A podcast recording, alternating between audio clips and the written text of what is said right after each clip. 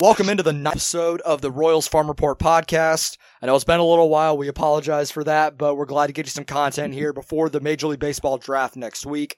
I'm Joel Penfield for those of you listening for the first time. Now that we're on the Royals Review uh, podcast network here over at SB Nation, and I'm joined by the uh, site manager over at Royals Farm Report, Alex Duvall. Uh, obviously, you guys have heard from him at Royals Review as well. How's it going, man? Joel, I'm doing great, buddy. How are you? I'm doing well, man. It's been a crazy few weeks here, last you know, last couple for me, but I'm glad to be able to kind of sit down, get a little bit of downtime, and finally record one of these damn things. Oh man, you're telling me it's been way too long. We started this, we were on a roll. I think we were doing, you know, weekly reports or weekly podcasts, but uh hopefully we'll get back to doing that here this summer as things calm down a little bit. Yeah, for sure. Life has gotten in the way for us a couple times for sure. But what's been going on, man? At least for, you know, our loyal listeners over at Royals Farm. What's what have you been up to recently? You know, we just got done with our ebook. If you haven't bought the ebook yet, you know, the the draft's not until Monday. So go ahead and go over to royalsfarmreport.com, find our ebook. It's got um, 80 of the top draft prospects uh, for this year. We also included a brand new set, top 75 ranking of the of Royals prospects. Uh, we wrote up the top 10. So if you're wondering, um, you know, any of the prospects, if you're looking for local guys, if you're looking for some other national guys, if you don't cheer for the Royals and listen to this podcast, um, you know, the top 80 are all in there. So it's uh, pretty easy to find. Um, it's co- it'll cost you three bucks, but um, you know, you're talking about we're all local writers. We're all you know writing for Royals Farm. Uh, so three bucks for a hundred pages of content felt like it was you know pretty uh, pretty reasonable. So hopefully you guys will go over there and support us. I guess royalsfarmreport.com. Look for our ebook. It's a nice little draft guide for you uh, heading into Monday. Yeah, that was a lot of fun to be able to do. I, I appreciated when Pat reached out to me and said that he wanted me on that as well. I had a ton of fun writing up the 10 or 12 that I did and you know to see the success we've been able to have with it selling over 90 of those things it's it's been awesome and the, we can't thank you guys enough truly from the bottom of our heart we can't uh, thank you guys enough for the support on it and hoping you know as the draft gets closer hopefully people more people buy it. If you're listening and you're interested go on and buy it. Seriously you know with the stuff that alex and josh and marcus and you know others you know and all the work they did was just awesome. And drew who wrote like 35 of those freaking things. So it, it was it's been a lot of fun. Yeah, it has, and you know, part of that too is is getting enough guys that you know. Drew is you know one of our amateur experts at the site, and so you know having him and Drake especially there uh, really helped that process. But having enough guys where you know I think I only did like six or seven, like you said, you only did maybe a handful. Um, Patrick did another handful, and so you get a bunch of guys like that, and it allows us to focus up on a few different different dudes and pick the guys we like. And so, uh, anyways, yeah, that was a good that was a good good time. So uh, for those of you listening, and for those of you who have seen the tweet, we are going to have Jeff Ellis on. Jeff Ellis is a um, MLB draft expert. Uh, more nationally, he focuses on amateur prospects. He focuses on the MLB draft. This is kind of his area of expertise. He's going to come on. He's a writer for 24 7 Sports. He's going to join the show here in a little bit. Um, but one thing I'm curious to ask him is he wrote up his mock draft 3.0 recently, and let me get that pulled up here. Um, so he writes up 3.0, and as he wrote it up, and, and, I'm reading through it, it appears that he believes that it's possible that um, Bobby Witt Jr. So Bobby Witt Jr. was our second-rated prospect in this entire draft. He's the guy that's been mocked to Kansas City. Everybody knows what Bobby Witt Jr. is by now. Um, that potentially, maybe it's a smokescreen. You know, maybe there's a chance that the Royals are just you know bluffing, and, and I think part of that is is interesting because you know, in the Royals position, you know, they don't have a ton of bargaining power with a prep guy. And so, right. you know, if, if, if it is a prep guy they're going to take, I don't, I don't understand. Like, what, do, what do you gain by telling everyone who you're going to take? And so, maybe are we in for a surprise on Monday night? That's one of the questions I'm going to want to ask him. But uh, Joel, is there anything specific that you know, any any draft questions, anything you're looking forward to that you're excited to ask Jeff about? I think the main thing is you know the you know the first round, you know, the first pick, you know, it's you know kind of Rutschman, Vaughn, Witt. We kind of know those guys. At least they're going to go in those first five picks or so. But I'm curious because of how many picks the Royals had in the first round, in the beginning of the second round, in the competitive balance round last year. They had five picks, took five college pitchers. They don't draft until the 44th pick after taking after the second pick. I'm curious who the Royals are going to take there. And I know you have a couple guys that you're intrigued by at that 44, but I'm interested to hear, you know, who he thinks the Royals might take there. Do they, you know, kind of stay on that college pitcher route? Do they maybe go with another prep guy to go with Witt? Uh, I think there's a lot of different ways they can go uh, in that direction, but I'm curious his thoughts there because after the first round, it really almost kind of becomes a crapshoot of who, once again, who the best available, but then it's, you know, even more minute at that point. Yeah. And I think that's the interesting thing is the Royals have been put in a tough spot a little bit here in the past two drafts where last year they had four picks in the top 40, and that was awesome. But they got blocked in a way by Tampa Bay, who had picked one spot in front of them. And and so they picked what the Tampa Bay picked 17th, the Royals picked 18th. Yep, and, and they took Tampa Bay picked, yeah, yeah, that's right. And then they picked 31st and 32nd, and the Royals picked 33rd and 34th. And so yes, the Royals had four the top 40, but they were kind of, you know, they were at the mercy of Tampa Bay a little bit because Tampa Bay had a similar draft pool. And then again this year, you know, the Royals having the second pick at 44, you know, that's something that I was reading something the other day. Maybe it was from, I honestly can't remember who it was from, but it was a little, and it was, it was somebody I respect, and it was a little bit of an, uh, maybe a, not an ignorant comment, but maybe a, a misremembered comment where he's talking about how low Kris Bubic was drafted. Kris Bubic was the fourth Royals player taken in the draft. Yes. Yeah. He's also going to be he was also drafted higher than all but one Royal will be drafted this year. And so I think it's important to remember that drafting that high is still I mean, the Royals got Bubic at 40 last year. And so at 44, you can get another impact arm like that. But Arizona this year is kind of like Tampa Bay and the Royals last year, where they have so many picks that you really you're not going to get anybody that you think you want because Arizona has the money to go get them. And so, so like you said, I'm excited to see what he thinks about that. There's a couple guys I like, but I'm really not sure who's going to be there because Arizona's got so much money they can really manipulate the draft however they want to. Yeah, it's going to be an interesting thing, and obviously there's you know 40 you know there's going to be 38 rounds after that too so then we have a lot of guys to cover after that bunch of new blood in the system it's going to be a, a lot of fun but obviously the royals are getting one of the top guys in one way or another uh, at the beginning of this draft this year. So it's exciting for us. You know, an easy, easily going to be a top 100 guy, possibly even top 50 in all of baseball, uh, which just makes the the system that's you know been growing and what we've been seeing over the last year. Uh, it's going to make it even better, and hopefully, you know, they can catch up. You know, this guy can catch up with the wave right now that's in Wilmington, and hopefully heading up to Northwest Arkansas here pretty soon.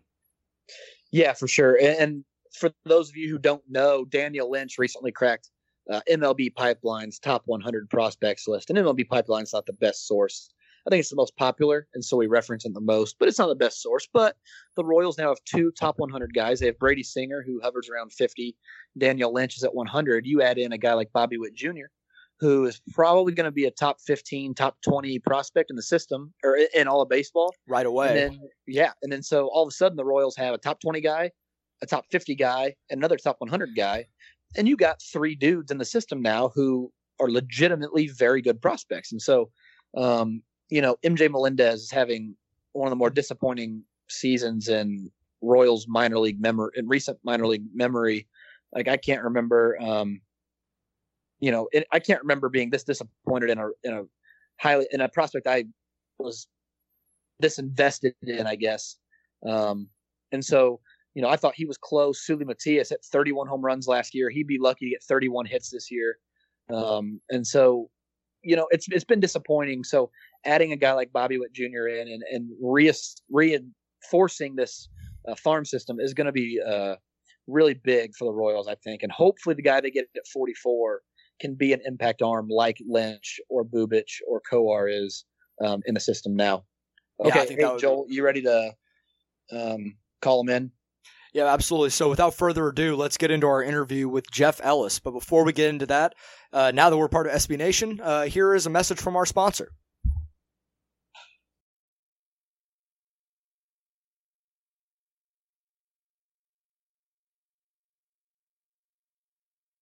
And now we're back, and we're here with Jeff Ellis. He is the MLB draft and prospect uh, analyst for 24 7 Sports, and he'll be joining us uh, to talk about the what to expect in the NFL or NFL, awesome MLB draft here on Monday. Uh, Jeff, thank you for joining us, man. We really appreciate it. Having me on, I uh, appreciate you guys extending the uh, the chance to come talk. Well, I'm sure you're very busy right now, so we appreciate you taking the time out of your busy schedule leading up to the draft here. Uh, talk with us for a little while now. It's uh, you know, it's always a little bit hectic. This year, it's not as hectic. I think we kind of know who the top players are. There's a lot of idea about what's going to happen, so it's it's a little less hectic right now in the going on. And it says Alex is muted. Yeah, I'm here. Go ahead. I was just making sure I wasn't making any sound. Okay, no, you're good. You can go ahead and ask first question, Alex, if you so desire. okay. All right, here we go. Hey, so Jeff, um, reading through your mock draft 3.0, which again for our listeners, uh, you can find that over on 247sports.com. Uh, um, Jeff, I'm kind of with you where if if I'm the Royals front office, um, and, and, the Royals specifically who cry, you know, poverty whenever they get the chance. Um, it, it, feels like they're stripping themselves of any bargaining opportunity they have Bobby Witt Jr.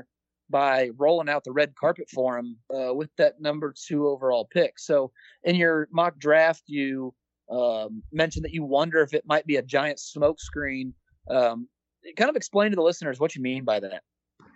Um, basically, when it comes to the draft, this is the time of year where uh, just about everything I'm told is a lie.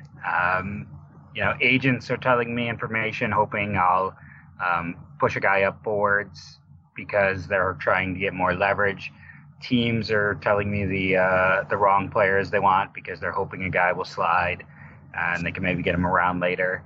It's uh, this is kind of the big lie season of it all, and uh, while this Bobby Witt information has been there long enough that you know I, I said it could be a giant. Uh, you know they're trying to cover themselves.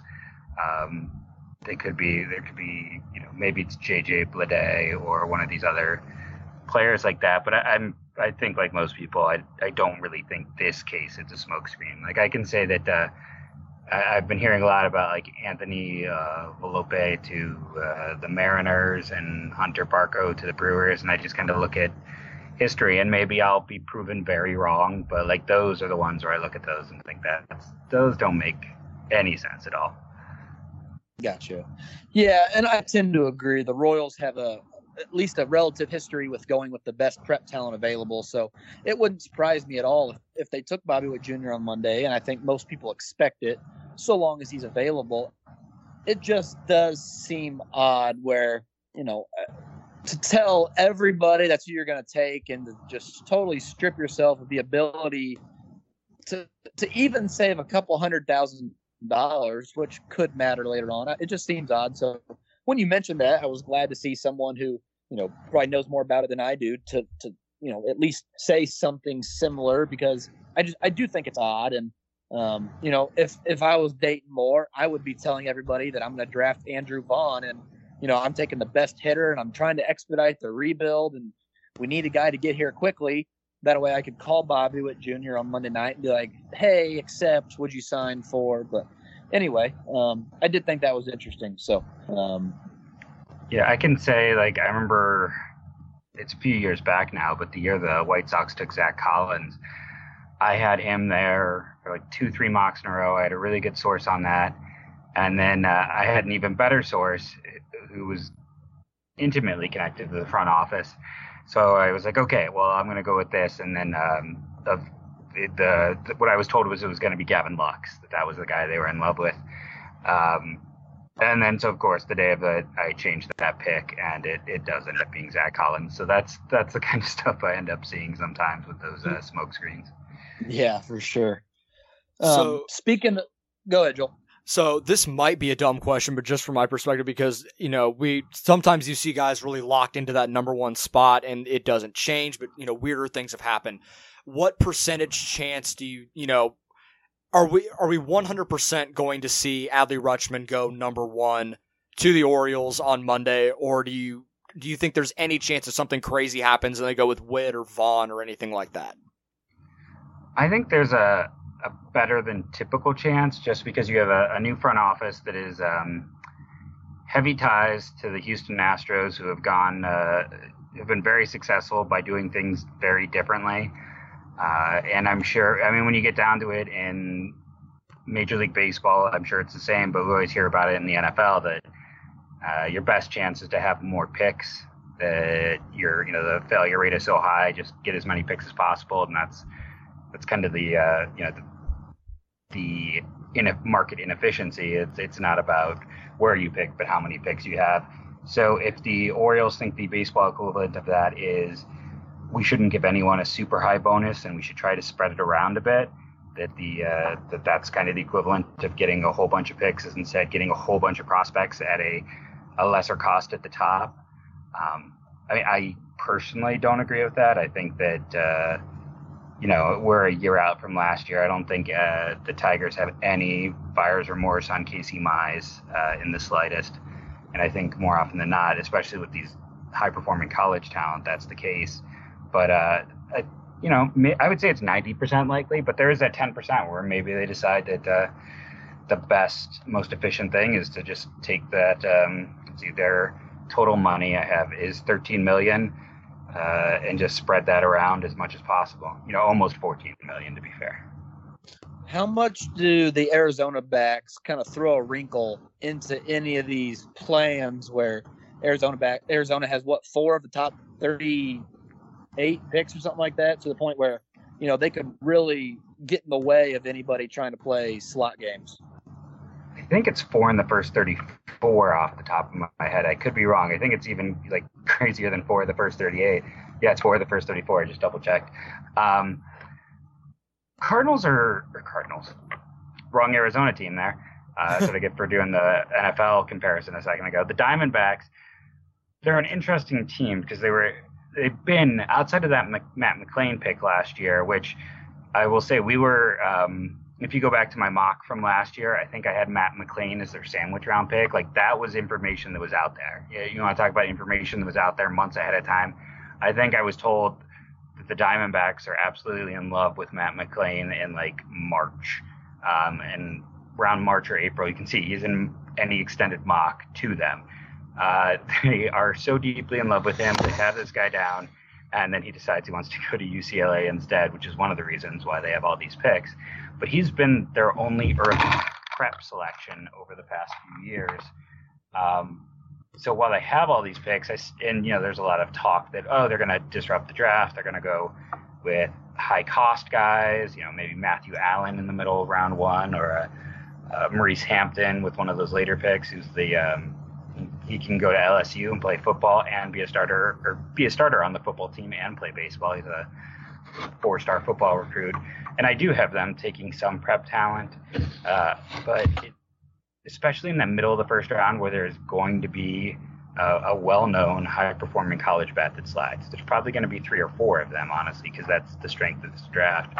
I don't see the disruption there. It is going to be interesting to see who they can kind of pick off in the middle of, uh, or the middle, of the back end of well, I guess it's more the middle of round one you have like 41 picks before round two begins. It's, it's closer to the middle than the back end. But uh, yeah, they're going to be, I mean, this is their draft. You get right down to it. Um, they've got the most money, they've got the most picks. They really control this draft. You know, the Orioles are two for money, the Royals are three. Uh, even a team, you know, the Rays are 10th, and they have three picks, I believe, in the first 41. So there's there's some teams out there that uh, really stack up to have a chance to uh, sneak in and grab a sliding talent. So one of those, you know, groups that I think there could be some sliding talent. There's a there's a lot of prep arms that, that really intrigue me, but there seems to be no consensus on, you know, who the best prep arm is. I personally am a huge Brennan Malone fan. I know Daniel Espino's fastball got all the love and all the hype on social media earlier in the spring, but um, is is there a prep arm that you think is clearly head and shoulders above the rest? Um, I you know honestly no, and like when you get down to it, someone like Matthew Allen, like I like him, I have him somewhere in the teens on my board, uh, but I don't know if there's anyone in this class I would rank would have ranked more higher than fourth a year ago. I'm going to apologize if my mic is having issues. My cat has decided she wants to take part in the podcast. Um, oh, fantastic. We welcome we welcome animals on the pod too. So, so getting fun. getting another one in. Uh, but uh, yeah, so like last year, this top of my head stuff, but you know, definitely wouldn't have put him ahead of Weathers, wouldn't have had him ahead of uh, Liberatore. So he he definitely would have been further down. Uh, you know, you talk about Espino. He's he's really weird from the fact that I don't think he's going to add much. So I, it's hard for me to write about a prep player and be like, well, he's, he, you know, he's kind of he is what he is. I mean, he's going to have to work on command. There's he's gonna there's a lot of things he needs to refine in his game, but I don't think his stuff is going to change very much. He's uh, where he kind of is now in terms of his stuff is probably where he's going to be in four years. So you're just trying to take that guy and refine it, and that's part of the reason why I think that he he's more of a reliever. And uh, talk about in the mock, you know, I think I said the same thing about J. I know I said the same thing about JT Ginn a year ago, and he's made me look foolish this year in college, um, as he's been great in the SEC as a freshman. But yeah, I don't. I'm not in love with anyone in the pitching class. It's it all feels very close with Priester, Malone, and Allen kind of being at the top there. But someone could really like Goss. Um, makes a lot of sense. Blake Walston's that interesting lefty.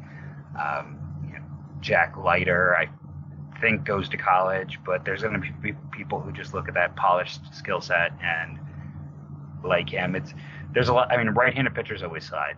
Kumar Rocker was at Vandy this year. At one point, he was talked about being the top overall pick in last year's class.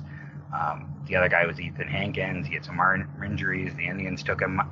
I don't think he's pitched for him yet at this point, uh, outside of uh, you know the instructs. So we'll see. But right-handed pitchers always slide, and it's a class where it's not a super exciting group. Okay, so now for I, sure. No, sorry. Go ahead, Alex. Okay.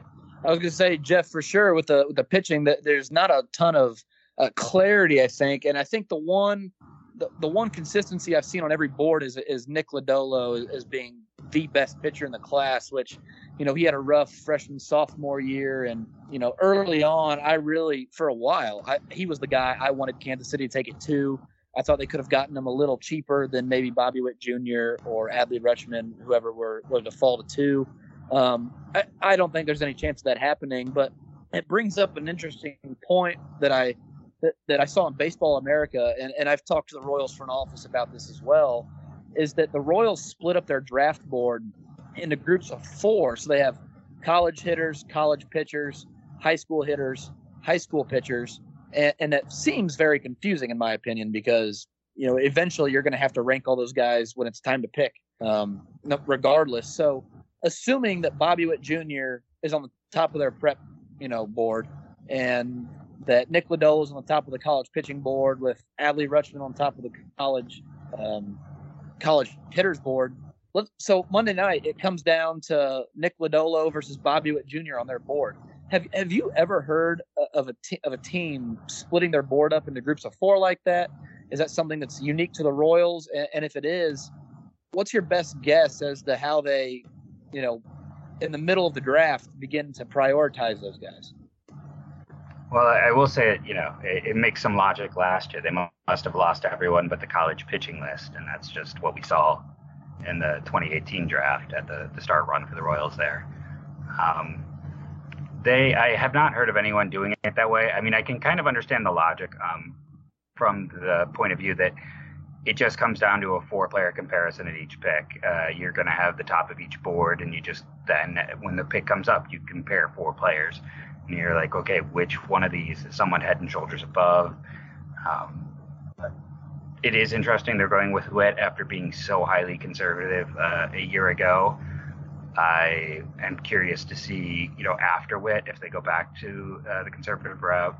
But this is also the same team that uh, I mean that core of Moustakas, Hosmer, those were all prep players and had that run of taking all the, uh, the Bubba Starling, all those uh, high-priced prep talent. So, I, you know, Dayton Moore's kind of been all over the place. Uh, it's an interesting approach. It, it is unlike anything I've ever heard, but I do understand the logic of you're just going to list all these guys because it's easier to list prep hitters against themselves. And when it comes time for you to make that call, you can then just compare four guys instead of having a board where you're looking at okay we got about 10 in this range it's literally why would you go for the hitter that's not on top unless it's about monetary which i'm sure they have that tied into all the boards. I'm sure. I mean, I don't think there's a, a team in the world that doesn't have a monetary check in at this point with just about every single player that they're considering drafting. And if they don't, uh, they're they know what that player wants before they draft him. Gotcha. Okay, so we've kind of talked a little bit about you know the first round and you know the with the number two pick and all that likely being Bobby Witt Jr., Adley Rutschman, and all that, and obviously with the Royals having so many picks in those first forty last year with the competitive balance round and all that, the Royals don't pick until forty four this year. Who are you hearing, or who do you think the Royals may go with at that forty fourth pick, which would be their second pick of the draft? I haven't heard a ton. I you know a lot of their stuff, and that maybe that's what you know if they're 100% in on Vaughn or on Witt, uh, you know, everyone's just talking about that. So maybe they're like, okay, well, this is going to get out anyways, and everyone is just going to focus in, and we can sit back. And the rest of the draft uh, is a little, you're not hearing as much because of the Witt talk. So maybe that's the logic in getting out. Um, the little bit that I have heard seems to be people thinking that, uh, uh sorry, having a the college pitcher could be the uh, the target. And the guys who are kind of in that range on the board, you're looking at uh, John uh, Doxakis from Texas A&M, um, Matt Canterino from Rice. I'm trying to think, uh, maybe somebody like one of the two big, uh, like Drew. I, think the Yankees are all over Jameson, but maybe Seth Campbell. I always get that wrong. He pitches a Campbell. His name is Seth Johnson. Uh, Ethan Smollett, Mississippi State, is the name I would though kind of look out for because a year ago we saw the Royals go for high level performers and guys who got a lot of strikeouts. Um, that's small, and he's doing it in the SEC. So if I were to, to take a shot in the dark on who the Royals take in round two, I think Ethan Small would be the guy I'd lean to right now.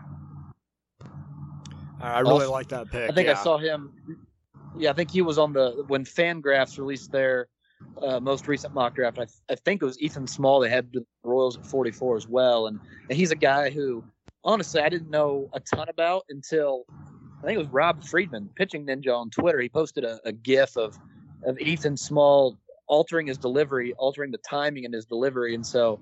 Uh, you know, I was like, "Ooh, that's that's cool." And so I went in and started looking at him. He's a guy who uh, very much like Kris Bubic, very much like um, Brady Singer, like you were saying, Jeff, is you know high performance guy, high polish, good command, and and maybe he's just um, you know maybe he never has the stuff, maybe the pitchability carries him. So he's a guy who I've bought in on in the last week, and obviously that's you know there's 44 picks, at 43 picks that have happened before that, so there's a lot of um, variance there. But um, the other think, guy that kind of oh sorry no go ahead the other guy that kind of came to mind, and it's uh, uh, is Noah Song, you know, the the senior from Navy. I feel yeah. like with some of the things we've heard with Dayton Moore over the years, that he would he would have extra appreciation for someone coming from a service academy. I could be wrong in that, but that's just something that kind of sticks in my head. Um, there is some concern about exactly when he'll be able to, uh, you know, if he's going to have to do a two-year service, then come. We have seen most players in all sports um, kind of forego or those two years or you know get put on hold. Uh, very, I can't recall the last player. Like even uh, Shin-Soo Choo, you know, had to play for the Korean military, got a waiver. You know, almost everyone gets that waiver, and if you look at Song's performance, um, it's off the charts. He's leading the country in strikeouts, and if there was no concern about that at all, I think he'd probably be you know, he was on my first list. He was probably going to be somewhere in the late 30s. So he's one of those guys that you might get a value at that point. And like I said, I just, in my mind, I could be wrong. I could see Dayton Moore appreciating someone who has that commitment to the Service Academy, and that commitment would also carry on to pitching in the way uh, uh, that someone could think about it in scouting terms. Yeah, that makes a lot of sense, and I, I don't disagree with anything you just said. Dayton Moore is um, as most listeners know, very religious, very much a, um, a character first guy. So um, I don't disagree with anything you just said. Um, and, and, at the site, we love Noah Song. I, I didn't mm-hmm. think there's any way for, for a while. I didn't look there's any way he'd get to 44. Um, but with the idea of the Navy, like you said, um, you know that would be really like I would be thrilled if the Royals could snatch him um, at 44. Uh, Jeff, I think we'd be remiss we didn't ask you while we had you about some local prospects. Um, Baseball America released today their their state list, and uh, I think Cameron Misner is obviously the, the local guy. Everybody's going to have their eyes on at number one. But are there any other um, Missouri or Kansas, maybe Iowa, Nebraska uh, draft eligible players that you've really got your eyes on? Um, well, I'll start off by saying that uh, my wife actually did her postdoc at the University of Missouri, so I got to see a lot of those players in uh, person over the years. So, oh, uh, that's pretty cool. Yeah, yeah, she was uh, she was up there as a anthropology uh, working at the hospitals, and it's actually my my own child was born at the, the University Hospital out there in Missouri. So, um, all right, yeah, lots of connections. So when I was I was very impressed with Misner. So I, have been a little disappointed overall on performance this year, but uh, I'm not sure if there's a college hitter with a better speed power combo in the draft.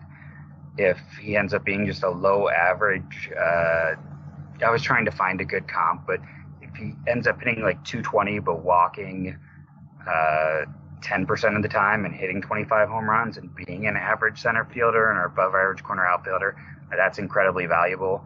Um, you know the what's happening with Noah Song and someone with Misner, I always feel like this is the stage where teams are looking for reasons to not take a guy. So if they can kind of circle one area, that player could slide. Um, I really like uh, TJ uh, Sikkema, the left-handed pitcher. Again, high-level performance in the SEC. Uh, there's no better indicator for college talent. There's no other conference that comes close. Um, I know that's always uh, in in football terms. You say that and people get mad. I don't think anyone can debate that in baseball. Um, so he he definitely. I, I have those two players uh, pretty close. I know most are, and it's not necessarily that I'm lower on Misner. I'm just very high on uh, what's the camp. You're gonna S- my pronunciation. Sikkema. I think it's Sikkema. Sikkema. Yeah, my pronunciation is always awful. Um, and I tend to watch games on mute it's just so I can watch multiple games at once. I, I mm-hmm. probably should just turn on sound so I can hear how it's pronounced. But yeah, he he's a, only six feet tall. But the other nice thing with him is he's really young for the class. I think his birthday is in July. He's 20. Yeah, end of July. Just pulled it up. So it's it, high level performance and in the top level conference. Young for his class. Those are two of the best indicators you can find. Um, uh, Matt Wallner is southern Missouri, or not southern Mississippi. That's not the right one. Never mind. No, no worries. Uh, hey, go ahead, Jeff. With with with TJ Sikkema, he reminds me. Um, the the pitcher's a little different, but in terms of profile, he reminds me a bit of Tim Cate, who came out last year, and I, and I was really high on Tim Cate coming out of the draft, probably a little, maybe even a little too high. Uh, Washington got him. He's been pitching really well professionally. Um, you know, the fastball's not, you know, elite velocity, but everything I've heard from from Sikkema's reports are great spin rate, um, good tunnel action, um, and, and, then that the breaking ball doesn't, you know, it doesn't appear to be wipeout, but the swings that Sikkema gets on his breaking ball make it look like a wipeout offering. So, is, is there anything to that in your mind? The Sikkema to Tim Cate. Um, the I will say the upside to him is uh, compared to Cate is uh, there's no uh, UConn. It just eats up pitchers, and we saw Cate have the injury issues going yeah. into before he got drafted. We don't see that here, so that's one of his advantages. But I think that is uh, a fair comp. Every time I look at him, he just strikes me as one of those guys. Like my my background as writer, as I came up first writing on the Cleveland Indians. It's the organization I still know the best, and I still have the most connections in. And like when I look at, at TJ here, it's he a lot of he checks a lot of the Indians boxes. I wouldn't be shocked if he ended up, especially if he were to slide to say the third round. If he was, yeah, like last year, I'll say I did a mock three or a third round mock, and I got one pick right. It was the Indians pick, uh, and that wasn't inside information. That was just I've spent way too much time over the years analyzing how they draft. But when you look at what they look for in particular, he's one of those guys that stands out. And I do think that the Cate comp is fair. Um, you know, his is fastball slider. Cate was uh, fastball change. I want to say. His fastball curveball. His curveball. Curveball. So then it was yeah, his Gingery was the change. because I get Yeah. Gingery, another lefty who got hurt. They all get it all gets jumbled. So Gingery must have been fastball change. Yes. So Cate was curveball, uh, fastball. Uh, yeah, both were about six foot lefties who got hurt and were young for their class. Or Cate, I don't think was young for his class. Yeah, no, No, I, gonna bother. Yeah, I don't. I don't know about Cate's age. Yeah, I had the opportunity I just to go remember- see. So I had the opportunity to go see Sikkema a couple weeks ago when they played Florida. Mm-hmm. I was up in Columbia for the the Mizzou Florida series. Get eyes on Misner, but Sikkema was the guy that I really walked away extremely impressed with, and I think it was the just the fact that that for two things. One, he made only one bad pitch in the entire game. I mean, through a complete game, uh, they lost two nothing. It was the one bad pitch he made was a slider that hung up, but everything else, catcher didn't have to move.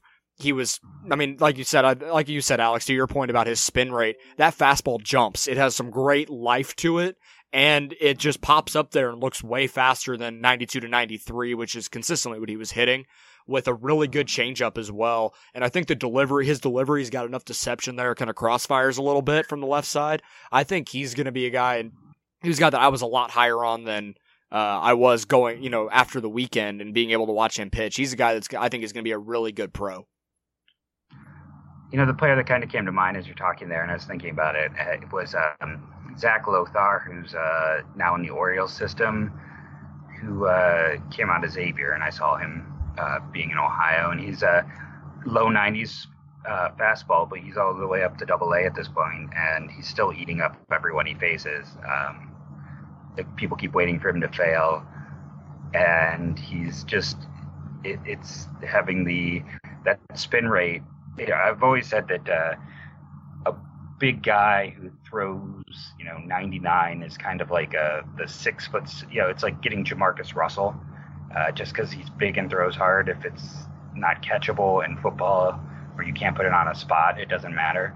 In baseball, if it's straight and you can't spot it, it doesn't matter how hard you throw. So I feel like you know that there's a certain type of pitcher that we underestimate because we see low 90s. It's like, well, if that pitch is moving, if it's spinning, that's what's important more than uh, than anything else. And I think teams are smarter about that now. I mean, you know, you look at just who's out there writing. Obviously, you're you guys are really locked in and know this stuff. You're paying attention to the spin rates, and you're seeing that too. So I think it's right now is a, a period where you can still maybe get a guy who's undervalued, uh, uh, who is able to be, you know, you were able to go see him and be like, he might be the best player on the field right now, and he's not getting the valuation. Sure, some of it's stature, but other it's because he's not eye popping. But uh, there's a lot of guys who become really successful who were never eye popping. For sure.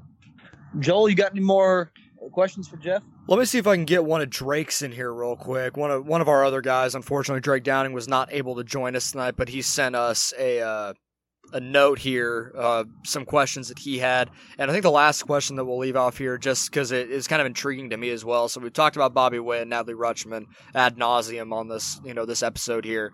But who's a guy that you think the Royals would be kind of an out of left field pick at number two if they do if they decide to not go with Witt? Who's a guy that could kind of come out of nowhere that you maybe think could go number two as well?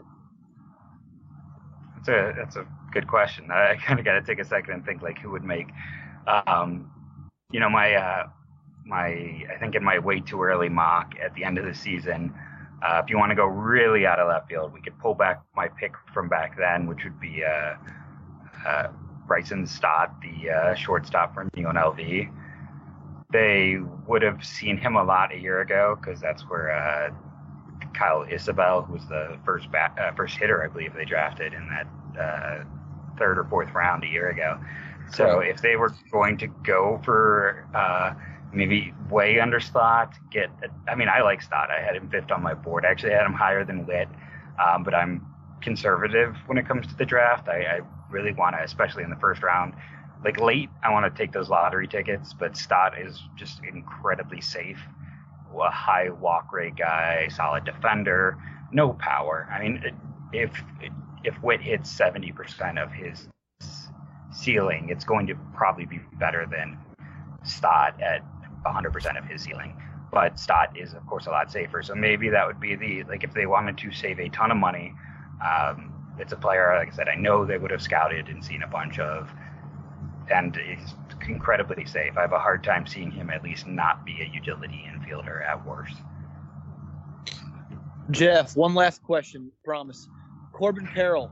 Is he a, does he does he find the top ten, or does is he gonna have to wait a little bit to be drafted? I think he's gonna have to wait a little bit. Uh, the tools are all there. I think if you you know you can change a hitter's launch angle without um, massively changing a player's swing. You can look um, just this year with what Tampa did once they got Yandy Diaz from Cleveland. He's hit more home runs this year than I think he's ever hit in a minor league season. And you can take someone like Carroll because Diaz always had these really high exit velocities, but he couldn't wasn't hitting for power. Carroll has really high exit velocities, so if you maybe work on that launch angle a bit, he could turn into a a, a really interesting prospect. Uh, doing everything at center field. I always hate maybe saying five tool because I put so much on him, but I think that's there. I know a lot of places aren't high on the power, um, and I understand why. It's it's the approach and everything, but I think there's a, a world where you work on the launch angle, you kind of work on the approach, and he could end up being one of the bigger steals of the draft.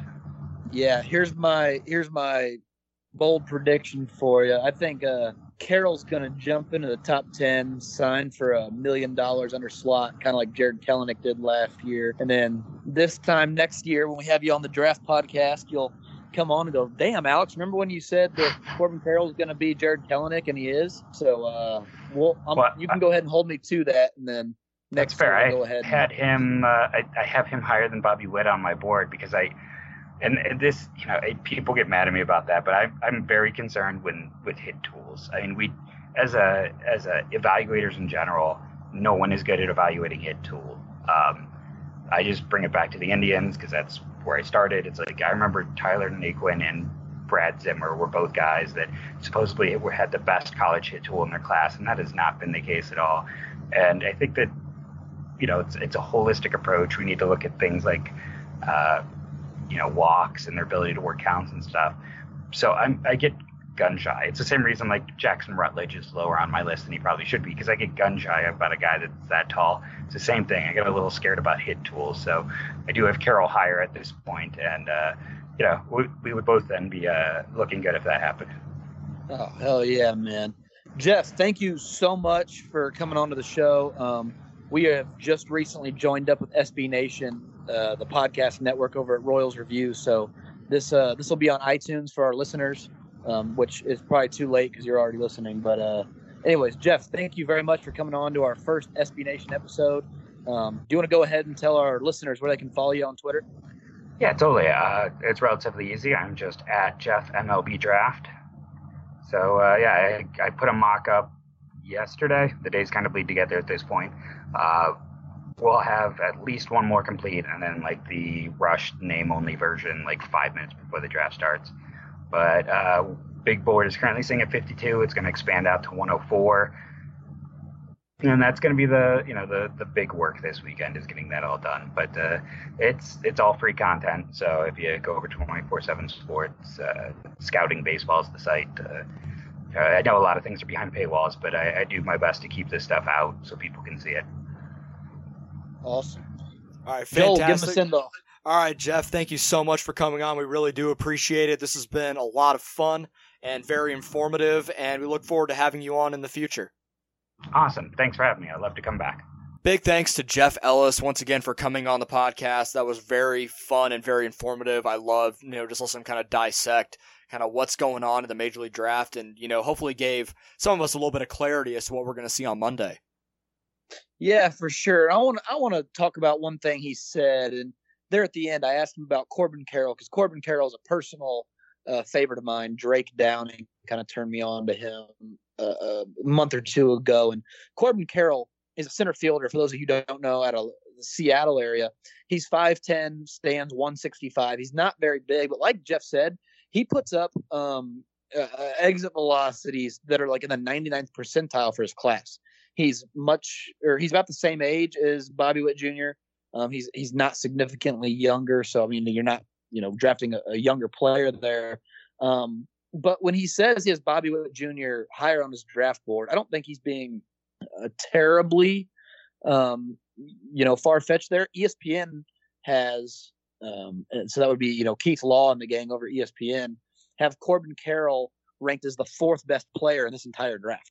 So that's not like an absurd thing to say. Corbin Carroll's hit tool is elite. Uh, he's going to be a guy who, much like Nicky Lopez, in, in the sense that he doesn't strike out much. Um, and maybe Nicky Lopez isn't a great example. Nicky Lopez is kind of an outlier. So maybe it's a guy like Alex Gordon, who Alex Gordon in his good years doesn't strike out much. Alex Gordon in his good years is going to hit 290 to 300. Um, and so I think that's what you're going to get with Corbin Carroll. And he's a speedy center fielder who's going to play great defense out there. And if the power ever comes around, like like I said with when Jeff was on the podcast, he's Jared Kelenic, who's one of the top prospects in all of baseball now. So as a um, Mariners um, fan, I love Jared Kelenic. yeah. So again, I don't don't you know attack Jeff for that. I I really think there's a world where Corbin Carroll winds up being the most underrated player in this draft. And, and you know, I, I, was only, you know, partially kidding when I said Jeff's going to come back next year. We're going to go, holy crap, you know, we were right about Corbin Carroll because the kid is really, really good. And, and I don't think there's any chance the Royals take him at number two. Um, if they did, it would be for way under slot. Um, but uh, he's a guy I really like. So, um, you know, in this draft, like Jeff was saying, Jeff worded it beautifully nobody knows the hit tool. They can say they know, they don't. And so the safer you can get, where again, Corbin Carroll's hit tool is elite, so you're it's at least a safer bet to be a better hit tool. Um, the better off you are because you For just sure. don't know. Um, especially the guy like Bobby Witt Jr., who the concerns have been there in the past. Yeah, exactly. And one thing I wish I would have asked him, I, I think it was actually on the Royals Review podcast, and uh, Kiley McDaniel, com, uh, you know, to a certain extent, comped Bobby Witt Jr. to Trevor Story. And with the way he's been playing, Trevor Story's been the last couple years has been a stud over in Colorado. I would have loved to hear his comp, like a comp that he would have for Bobby Witt Jr. Because you know it's he looks like a five tool guy, very kind of similar to what the Trevor Story can bring. And if he can have the kind of production that Trevor Story is, you know, has, then he's going to be a pretty valuable player. I would have just been curious to hear what he thinks about Bobby Witt Jr. as like a major league comp going forward. What What do you think, Alex? I'm kind of curious where you stand on, uh, you know, what you think he could be as a major league player. This is presuming that the Royals take him at two. Yeah, I, I think the Trevor Story comp is great. I think it's absolutely a fantastic comp. You're getting a guy who you, you hope, you pray he hits 275, and you bank on him hitting 40 home runs and playing great defense at shortstop. And that's what Trevor Story Story's provided Colorado. He is an elite defender. Um, he is he, he hits for a ton of power. He walks quite a bit. He strikes out a fair amount.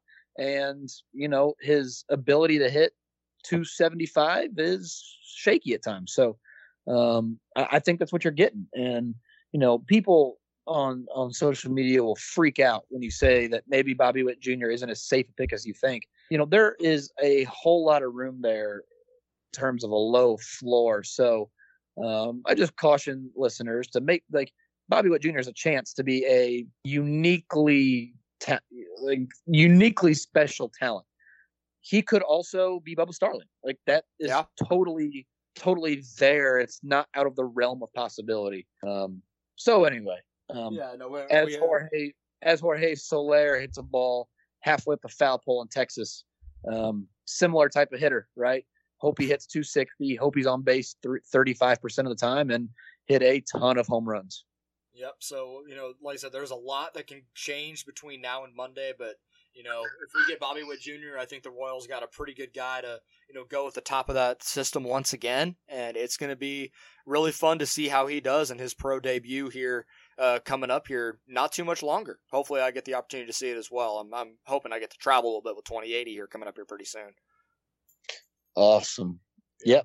All right. So, final thoughts here from Alex and I. Uh, this is something I was thinking about as we were going to record. Uh, you know, we're a little, you know, we're about a month and a half, almost two months into the major league season now. So a lot's gone on. There's been a lot of, you know, breakout stories and a lot of guys are just playing really well. So, Alex, I want to ask you, you know, it could be a Royals player or whoever, but who for you this season across all of Major League Baseball has been must watch TV for you? Like one player, one team, or what, what's it been for you this season? Yeah, this is tough. And I've been thinking about this ever since you asked me this question the first time. And um, what Cody Bellinger is doing in LA is just freaking unbelievable. and so I feel like it's a little bit of a cop out. So kind of an underrated um, guy I want to throw there is Josh Bell. Josh Bell's been on my radar for a long time.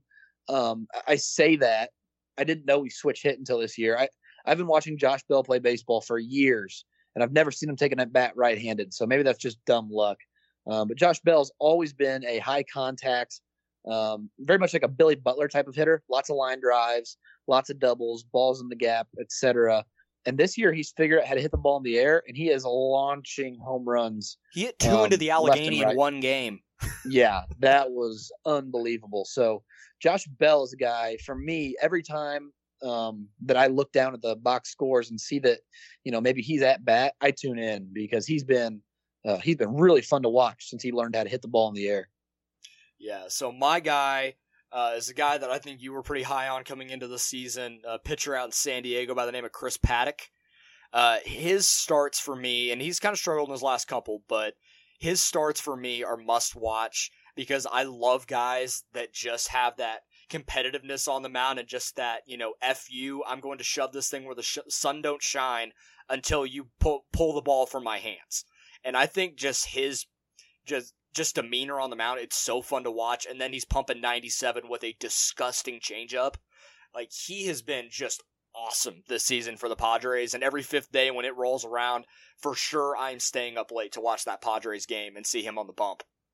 Yeah, he has been absolutely unbelievable this year. Yeah, it, has been a lot of fun, and I think that's kind of where you know I think you even mentioned it with that uh, Brady Singer, you know, just that same kind of mentality of is I'm going to shove this thing where the sun don't shine until you stop me. And I just, yeah. I, it's that same type of mentality that I just love from a pitcher. That's just one of those kind of intangible sort of things that, you know, we can look at the numbers all day and that's great. But if you have that kind of demeanor on the mound, I'm really going to like you a lot, especially if you're good. So it just makes it that much more fun to watch. Like when he, when he and Pete Alonso were kind of going back and forth about like the rookie of the month stuff and all that. And then Paddack just throws 98 right up, you know, letter high right by him. Like I just love that kind of stuff. Yeah, that was absolutely unbelievable. Yeah, it's it's been a lot of fun, man, and I, I you know he's he's looking he's like I said, it, he's been a lot of fun to watch. There are plenty of other guys. Like I said, Bellinger's another cop out. It could be a cop out answer, but I mean, you, I don't even think you could say it's a cop out. What he's doing is stupid. like, yeah, he does everything well. Like, it, it's awesome to see. Yeah, what he and Christian Yelich are doing are, are yeah. borderline. Like, just stop pitching to him four fingers in the air, go to first. Good, congratulations, it, you're better than me, and is, we'll deal with the next guy. This this is probably an awful comparison, but I'm going to make it anyway because you know hot takes go make for good radio, right? Oh boy, it, I know where you're. are, are, you? Yeah, I'm go, I'm going McGwire Sosa 98 MVP. Like it feels that way. I'm not going to say they're going to chase 70 home runs, but I just think the way they go, they're going to go back and forth all season. It has that same kind of vibe to it. Yeah, no, it really does. And I knew you were going there. And and, and to the extent, like you said, they're they're not juiced. They're not using corked bats. Um, they do have the benefit of the the juiced ball. So um, yeah, I, I don't think either of them gets a 70 home runs. But like you said, I mean, it will be a fascinating um, MVP race down the stretch, and and I just hope that you know that the the standings don't take a role in that because I sure. enjoy watching two guys go out there, duke it out, and I want to see the best man win, not the best team win for that for that MVP award. But uh, they are they're they're going to make it a lot of fun down the stretch. Definitely. All right, let's wrap this thing up. We've been going for a little while, but I'm sure, but it's been informative. It's not like we've just been rambling here for too long, which is important. But uh, Alex here, where can everyone follow you on Twitter if they aren't already? Find me on Twitter at Duvy, D U V Y underscore 013. You can catch us on the site at Royals Farm. And then uh, Joel, go ahead. Or you can follow me at JT Penfield. Like I said, be sure to follow the main site at Royals Farm. And we will hopefully be back, and it won't take another month and a half for us to get another podcast up. Uh, now that we're into the summer, there's a lot to talk about. We're going to be back with some more actual Royals minor league stuff and not just the future of the Royals minor leagues uh, coming up here in the next week or so, hopefully. And we will talk to everyone then.